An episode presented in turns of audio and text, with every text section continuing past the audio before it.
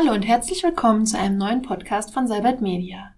Wir möchten uns in dieser Folge über die Bedeutung von Wissensmanagement, Anwendungsfällen und mögliche Tools zur Verbesserung von Wissensmanagement in Unternehmen unterhalten. Mein Name ist Alisa Tietz und ich habe heute meine Kollegin Katharina Alt hier bei mir. Hallo Kathi. Hi Alisa. Kathi, Unternehmenswissen ist nicht immer transparent dokumentiert, ähm, geschweige denn für andere Mitarbeiter auffindbar. In vielen Unternehmen lagert Unternehmenswissen noch irgendwo in Akten auf privaten Desktops, in E-Mails oder sonst wo. Ähm, vieles auch in den Köpfen der Mitarbeitern und ähm, Expertenwissen sozusagen ist dann nicht zentral dokumentiert.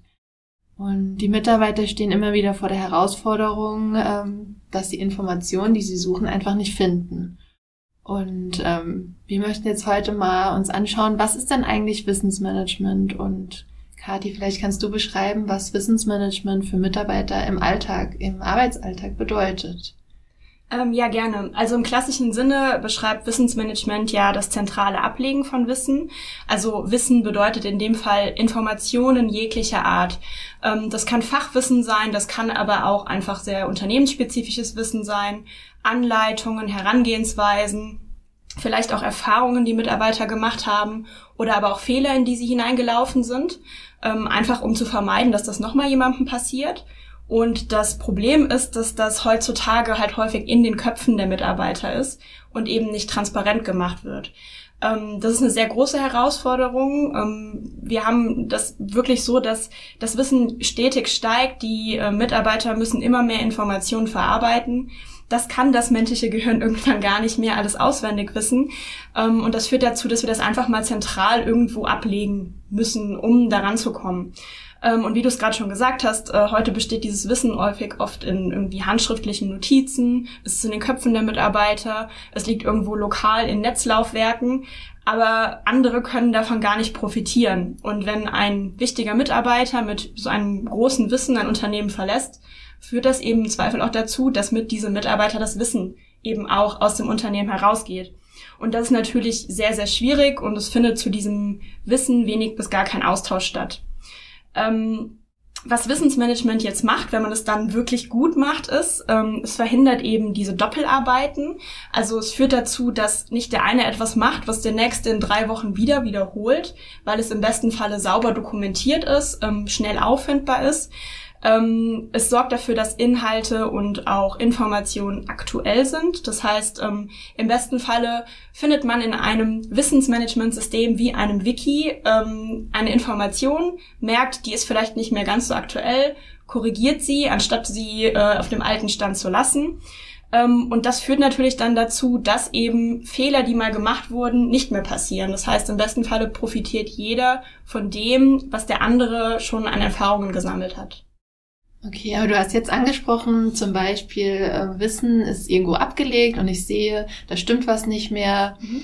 Ähm, und ich gehe davon aus, dass meine Mitarbeiter sozusagen dann sagen, okay, ich sehe hier was, das sollte geändert werden, ich ändere das. Aber ähm, in vielen Unternehmen ist das wahrscheinlich so, dass das irgendwie ein Prozess ist, dass nicht jeder sich auch traut, ähm, Wissen von anderen Leuten zu bearbeiten. Hast du da irgendwie eine Idee oder Erfahrung auch von Kunden? Wie man das schafft, dass die Mitarbeiter Wissen zentral ablegen und keine Scheu davor haben? Ähm, es ist eine sehr schwierige Frage, weil ähm, wenn wir jetzt über so ein System wie zum Beispiel Confluence sprechen, was ein klassisches Wiki ja in einem Unternehmen einführt, ähm, dann ist der Ansatz ja der, du darfst das ändern. Also du findest eine Fehlinformation, du darfst die ändern. Kann man sich einfach ganz klassisch am Fall Wikipedia durch äh, vorstellen. Jeder hat das Recht oder kann das Recht haben, eine Information dort zu bearbeiten. Das ist aber in den Köpfen vieler Mitarbeiter und Unternehmen eben nicht so einfach, selbst wie du gerade sagst. Ähm, es gibt Freigabeprozesse, ähm, es gibt vielleicht Hierarchien, die das nicht erlauben. Ähm, und wir versuchen eben auch mit diesem System ähm, eine gewisse Arbeitsweise oder einen gewissen Kulturwandel Klimawandel auch zu ermöglichen, der eben einfach aufzeigt, wie effizient es sein kann, dass der Mitarbeiter X nicht mehr zu seinem Vorgesetzten laufen muss, um eine Änderung, ich nenne es jetzt mal, zu beantragen, sondern dass er einfach die Chance hat, das selber zu tun, weil er es vielleicht sogar auch besser weiß. Ähm, er ist direkt im operativen Geschäft tätig, er hat die Erfahrung gemacht und er kennt einfach die richtige Antwort.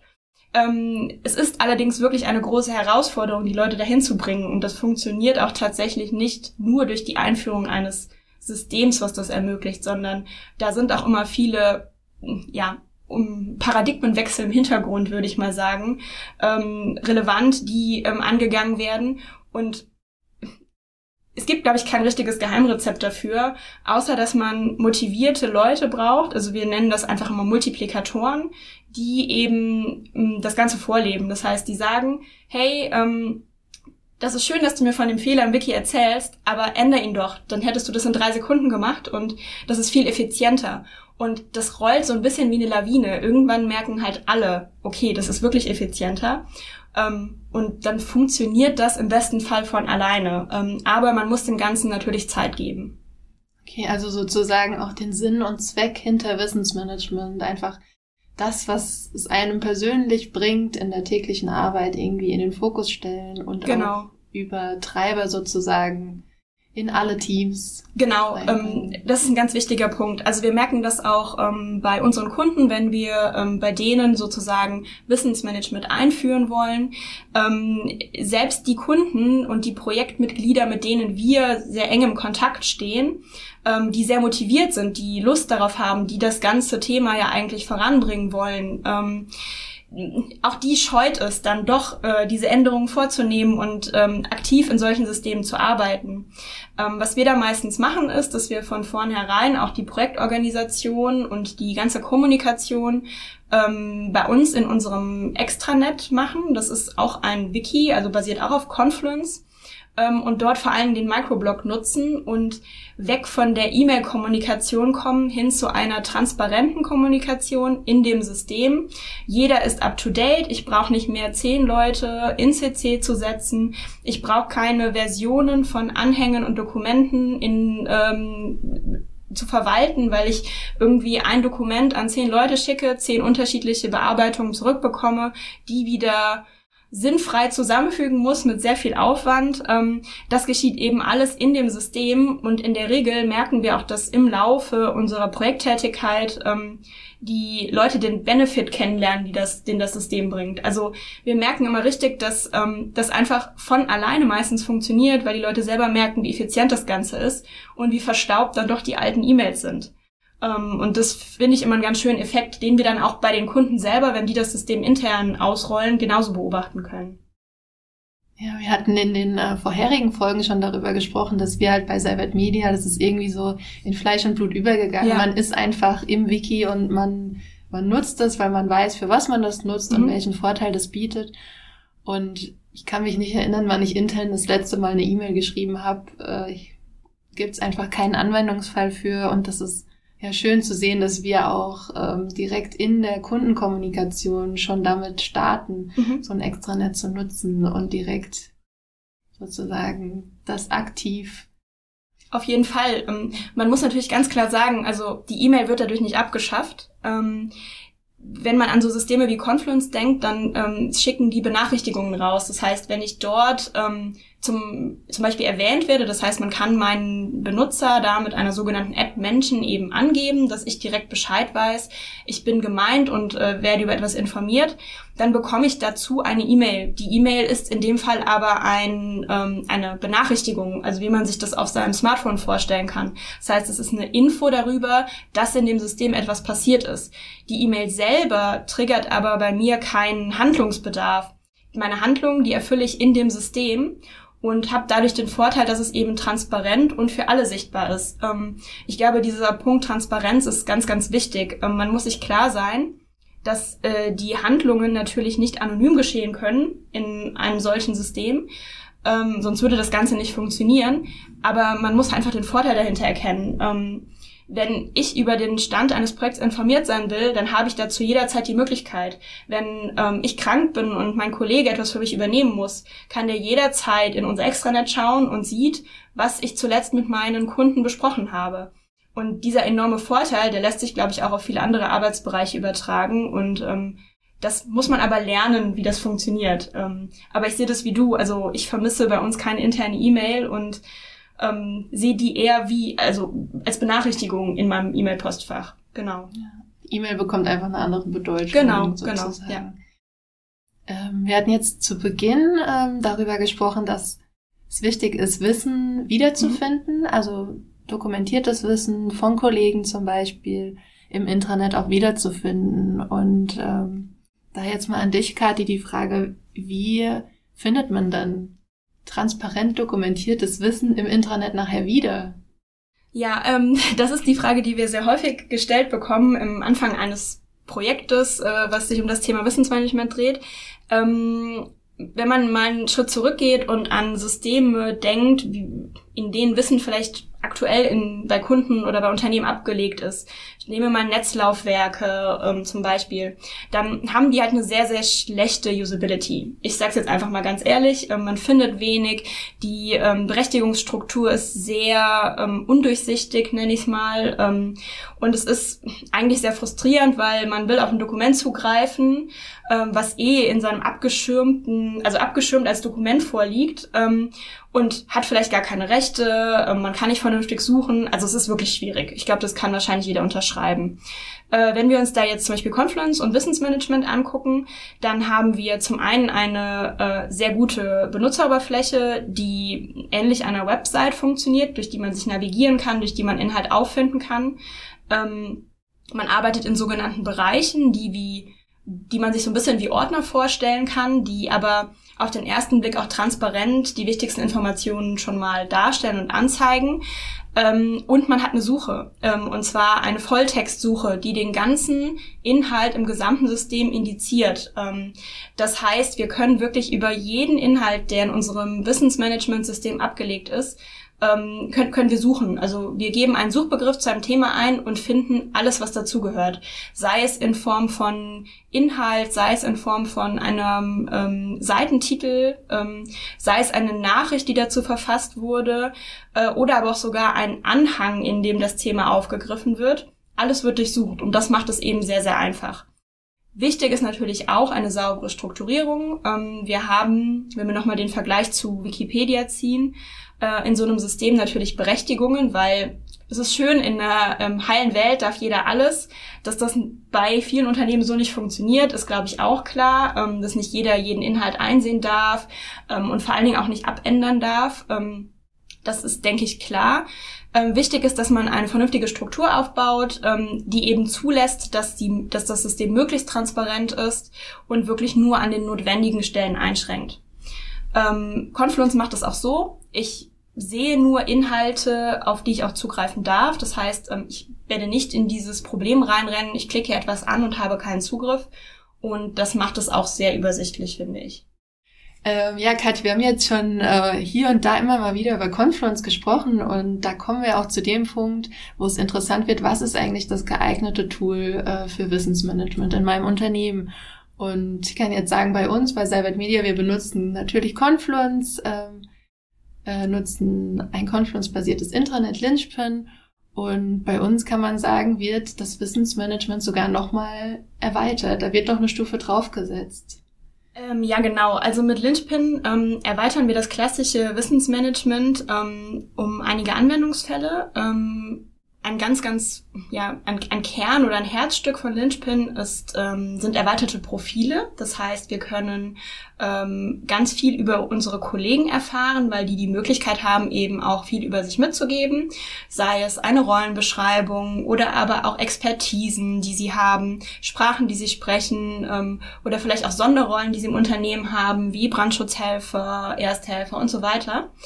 Ähm, da haben wir in Lynchpin auch eine sogenannte Expertensuche und ähm, damit können wir eben auch Experten zu äh, spezifischen Themen finden. Und das ist meiner Meinung nach dann die Ausbaustufe des klassischen Wissensmanagements, weil es eben nicht nur darum geht, Inhalte sinnvoll darzustellen, sondern eben auch ähm, Ansprechpartner, Experten für gewisse Ding, äh, Themen zu finden und zu suchen. Und das funktioniert mit Lynchpin halt sehr, sehr gut. Ähm, ein weiterer Punkt, den Lynchpin mit sich bringt, ist eine noch deutlich optimiertere Benutzeroberfläche. Ähm, wir haben ja eben schon darüber gesprochen, dass das oft die Herausforderung ist ähm, von aktuellem Wissensmanagement, ähm, dass die Benutzeroberfläche nicht vernünftig funktioniert und dass für den User einfach keine gute Erfahrung ist, äh, Inhalte aufzufinden. Bei Lynchpin haben wir da ähm, ein angepasstes, optimiertes Design, was zum einen ähm, sich eben an das Corporate Design der Firma anpasst, also was man entsprechend gestalten kann ähm, und was durch ein Menü den Benutzer vor allem zu wichtigen Themen auch führen kann. Das heißt, das ist eine sehr gewohnte Herangehensweise für Benutzer, dass sie sich durch eine, ein Menü navigieren können und das ist eben was, was Confluence im Standard leider so nicht mitbringt, aber wir durch Lynchpin erreichen. Ähm, da ist es auch so, dass man eben personalisiert vorgeben kann, äh, welche Punkte in einem Menü für den jeweiligen User angezeigt werden, sei es äh, auf Basis seiner Sprache, die er spricht, ähm, sei es auf Basis eines Standorts, an dem er arbeitet. Ähm, das führt einfach dazu, dass dieses große Thema Wissensmanagement für den Benutzer nochmal einfacher ist, weil ähm, Wissensmanagement kann halt nachher ähm, ja, ein, ein, äh, ein System umfassen, was tausende Informationen enthält und irgendwann wird es natürlich auch da schwierig, sich zurechtzufinden. Und mit einer vernünftigen Navigation ähm, führen wir den User eben auch sauber zu den Inhalten, die für ihn relevant sind. Ja, also wir haben heute jetzt schon ziemlich viel darüber gesprochen, was Wissensmanagement ist, was der Sinn und Zweck von Wissensmanagement ist und ähm, was es für verschiedene Anwendungsfälle gibt.